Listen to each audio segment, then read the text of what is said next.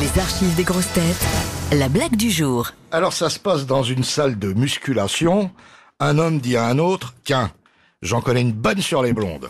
À ce moment-là, une blonde imposante s'approche de l'homme et lui dit, écoute-moi toi, moi c'est Irène, 150 kilos, championne de boxe catégorie poids lourd. Là-bas la blonde sur le vélo, c'est Léa, ma sœur, championne de lutte et elle fait 160 kilos. Et la dernière blonde là-bas avec les haltères, c'est ma cousine Gretel. Elle fait 200 kilos et travaille aux abattoirs. Alors tu veux toujours raconter ta blague? Euh, Tout compte fait, non, j'ai pas envie d'avoir à l'expliquer trois fois.